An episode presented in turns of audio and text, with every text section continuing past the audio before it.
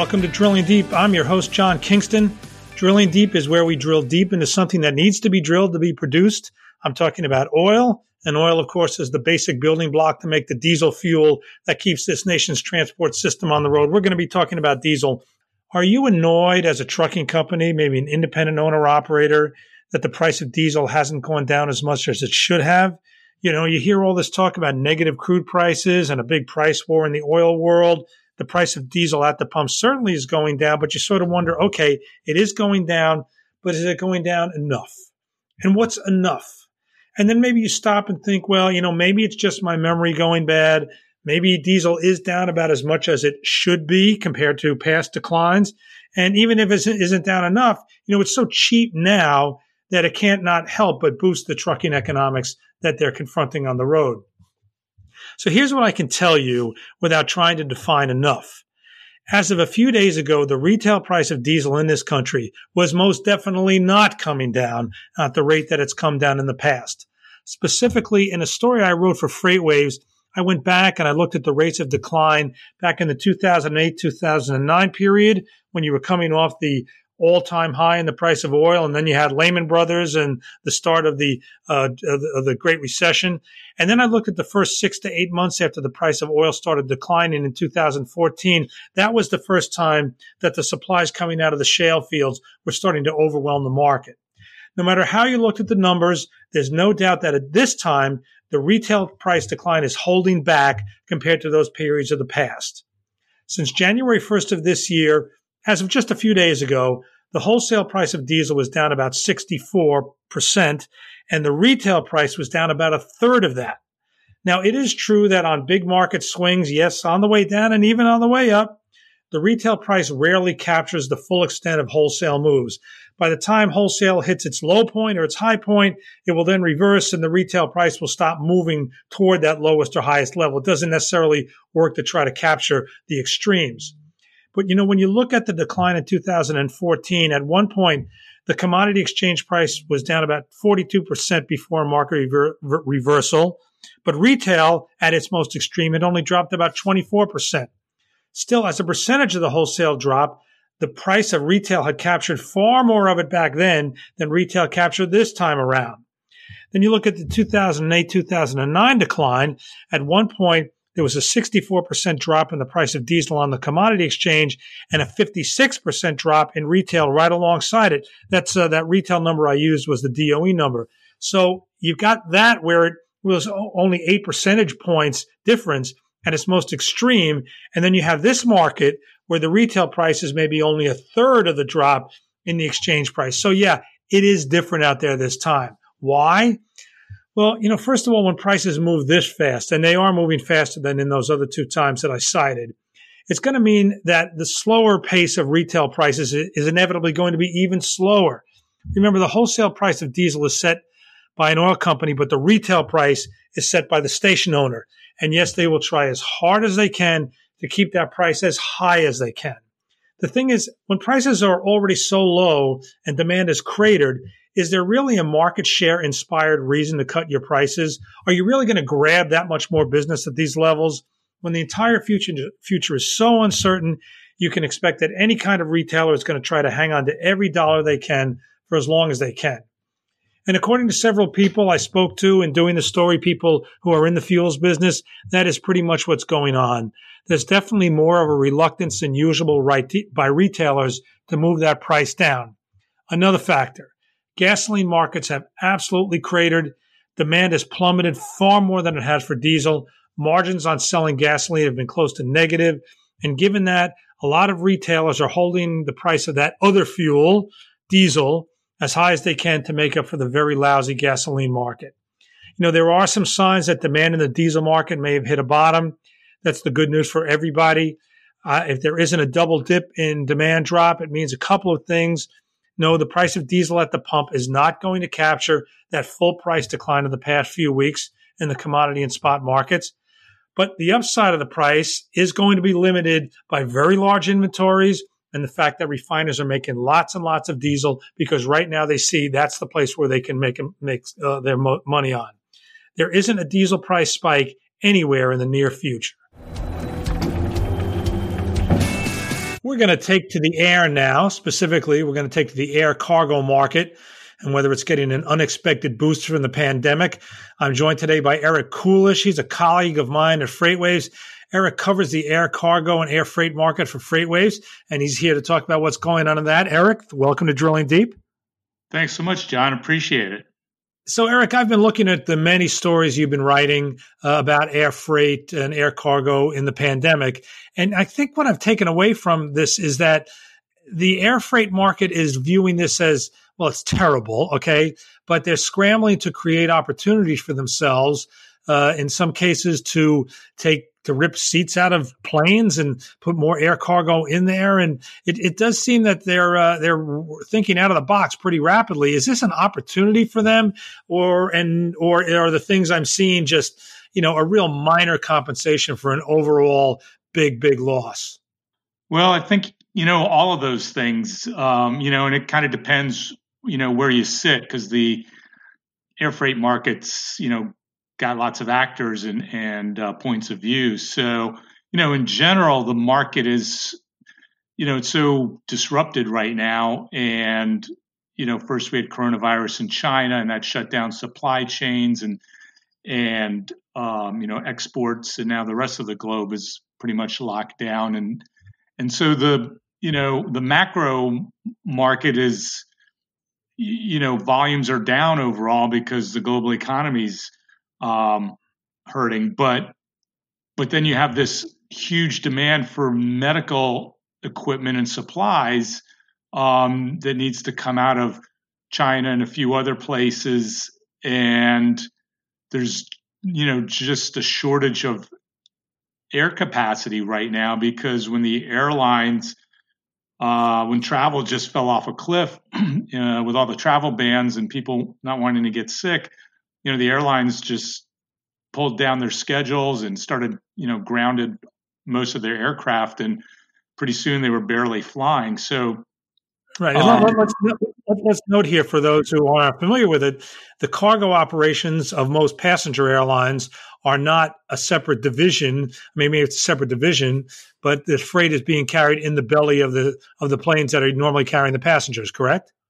Correct. I mean, there's a handful of airlines that you know run passenger planes and also have uh, some freighters. Um, but the vast majority of them are, as you say, they just uh, you know their main uh, uh ticket or their main uh, source of revenue is the passenger, and they get some incremental revenue from the cargo that often makes the flight profitable. And so, um, you know, it's a great way for shippers, you know, especially on intercontinental flights to move stuff. The planes have a lot of room and they're you know they're running on regular routes. They're running every day. You know you can catch a flight at various times. So there's you know lots of lots of windows to to get goods out versus you know trying to schedule an ad hoc charter or uh, using a freighter that you know runs irregularly or you know every few days or or uh, you know on demand. So um, so all those airplanes got pulled down and all that cargo capacity evaporated. Um, that was kind of good news for the freighter operators because you know now they are able to charge premium rates and they were full and booked. But you know there's not enough freighters out there to make up the difference, um, and so there's been you know lots of capacity shortages and and you know rates are shooting through the roof, and so um, you know, one of the workarounds that shippers were clamoring for and airlines started to come through, the passenger guys was, well, look, can we just use our passenger planes as, you know, quasi freighters? And, and he started uh, about six or seven weeks ago to start putting them into service um, and charters, you know, renting them out to logistics companies who wanted to, to get the whole plane and use it for their customers. And ever since then, it's just the whole system of the passenger airlines has been morphing. They've been trying more things. They've gone from you know ad hoc charters. Now they're using lots of airlines like Delta and American, and some others are have scheduled cargo services with their passenger planes, so they're on time definite schedules or you know fixed routes. And then they've you know started putting um, uh, cargo in the passenger cabin because you know it's there's not as much freight capacity in a passenger carrier if you're just in the lower hold.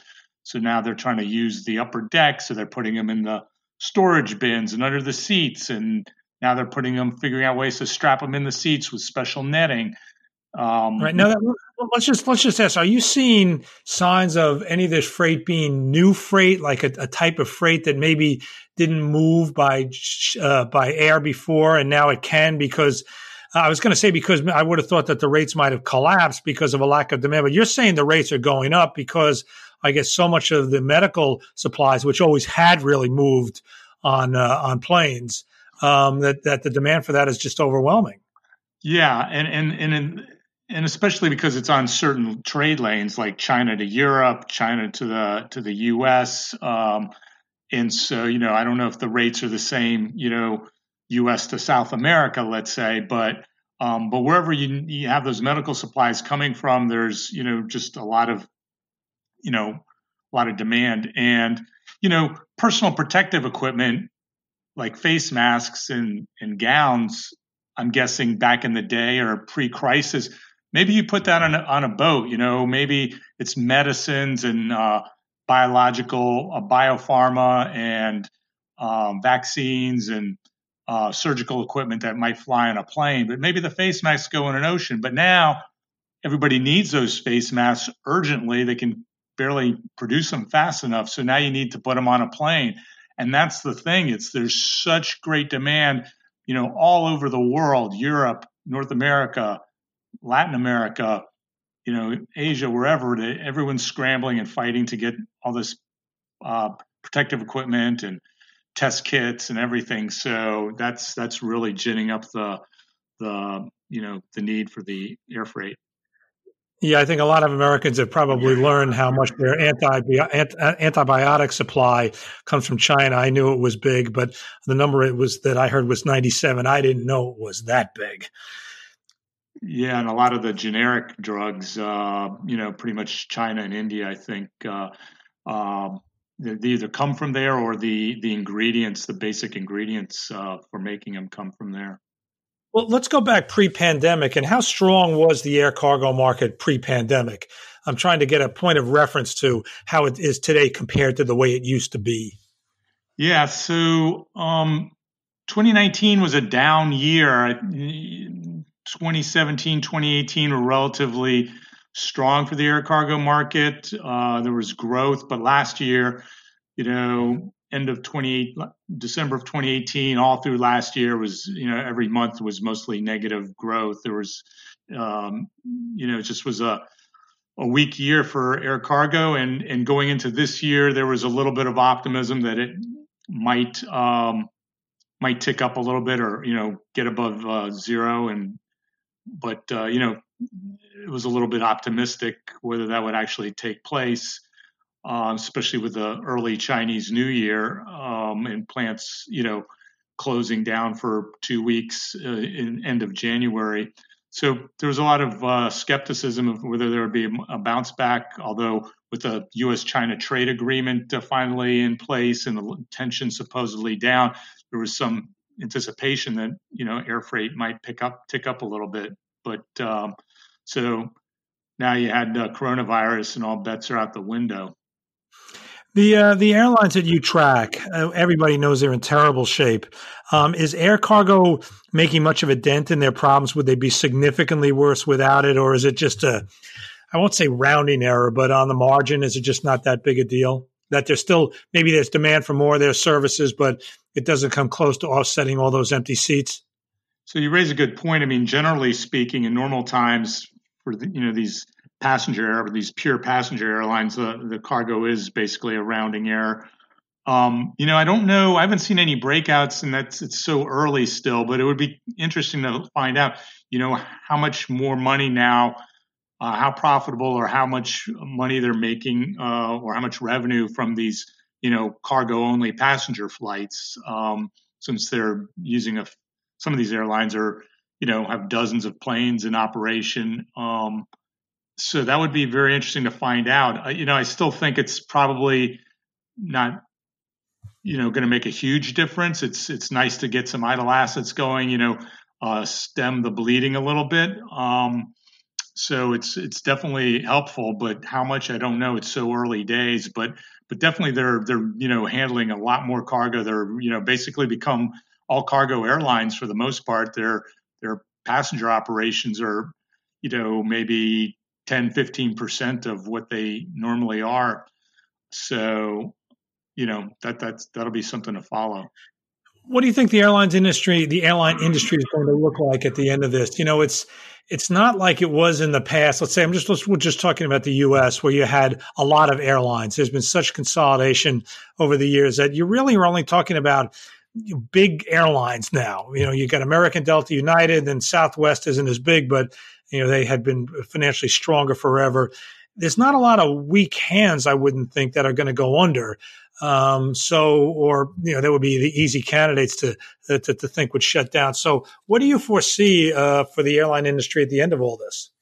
You know, it's it's hard to tell, but there's you know, globally and, and even within the United States, there's likely to be some casualties. Uh, you make a good point that you know the the major carriers should be stronger. They're in a better position. They're bigger, and you know, fix their balance sheets. Uh, you know, over the last decade or more with bankruptcies and, and smarter management. So, um, you know, they should be able to ride it out with uh, some government aid. They they've got close to fifty billion dollars in uh, grants for employee payrolls, and then uh, loan loans and loan guarantees if they choose to take them.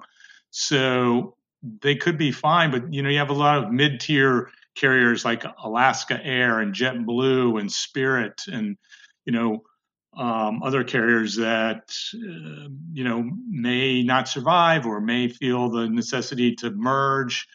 Um, and then overseas, you know, in Europe, they'll probably be Europe and Asia. There's a lot of you know low budget carriers that may fall by the wayside. So there'll probably be a culling out to some degree, but you know, I'm guessing the big carriers will survive, but it's going to be they're going to be smaller. Everyone's the airline executives and the analysts are talking about, you know, significant shrinking of these airlines. Uh, you know, they're probably going to take two to three years to get back to the 2019 revenues, and then you know maybe a little longer to start growing again, and then and that's just domestic, international. You know, maybe five years out to get to where they were in 2019. So, you know, you could see anywhere from three to six years or more kind of getting back their groove, uh, depending on the airline and, you know, any unforeseen circumstances.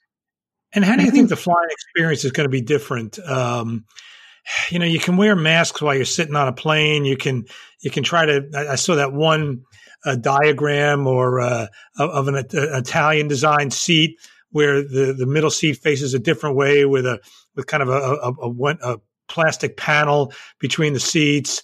But you know, when you think about when you get up at the end of the flight and everybody's jostling for their bags and trying to get in the aisle, you know, the right. droplets are going to fly in a situation like that. So, uh, how do you think it's going to be different going forward?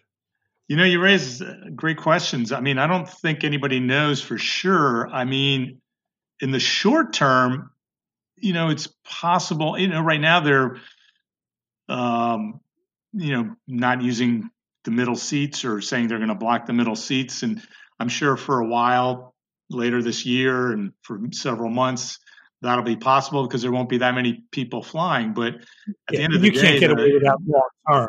I mean, you need that. Those airlines need that capacity, right? It's, that's just not that's not sustainable once people start coming back. So unless you know, I don't know, unless the alternative is people are going to, um, you know, pay seven hundred dollars to, to, you know, to fly from Washington to Chicago, um, or you know, pay exorbitant rates to maintain their distance or hygiene. Um, I don't know, but you know, the the the airlines are talking about, you know, just all kinds of disinfecting programs and ways to you know ensure that and be transparent about all the cleaning they're doing.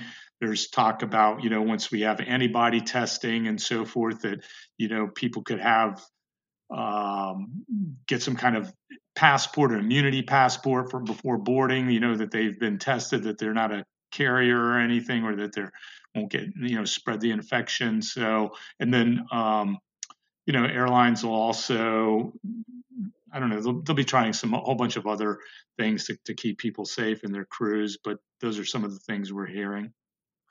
And Eric, I'm sure you'll be on top of it in our coverage on Freight Waves of the air cargo and air freight business. So thanks very much for joining us on Drilling Deep today. Hope you come back. Anytime. Thanks a lot, John. You have a good week. Okay, uh, Drilling Deep is one of the is one of the family members of the Freightcast family of podcasts from FreightWaves. Join us every week as we talk about oil and we talk about whatever else we want to talk about. We'll see as the as the week goes on. Uh, my name is John Kingston. Thank for joining us.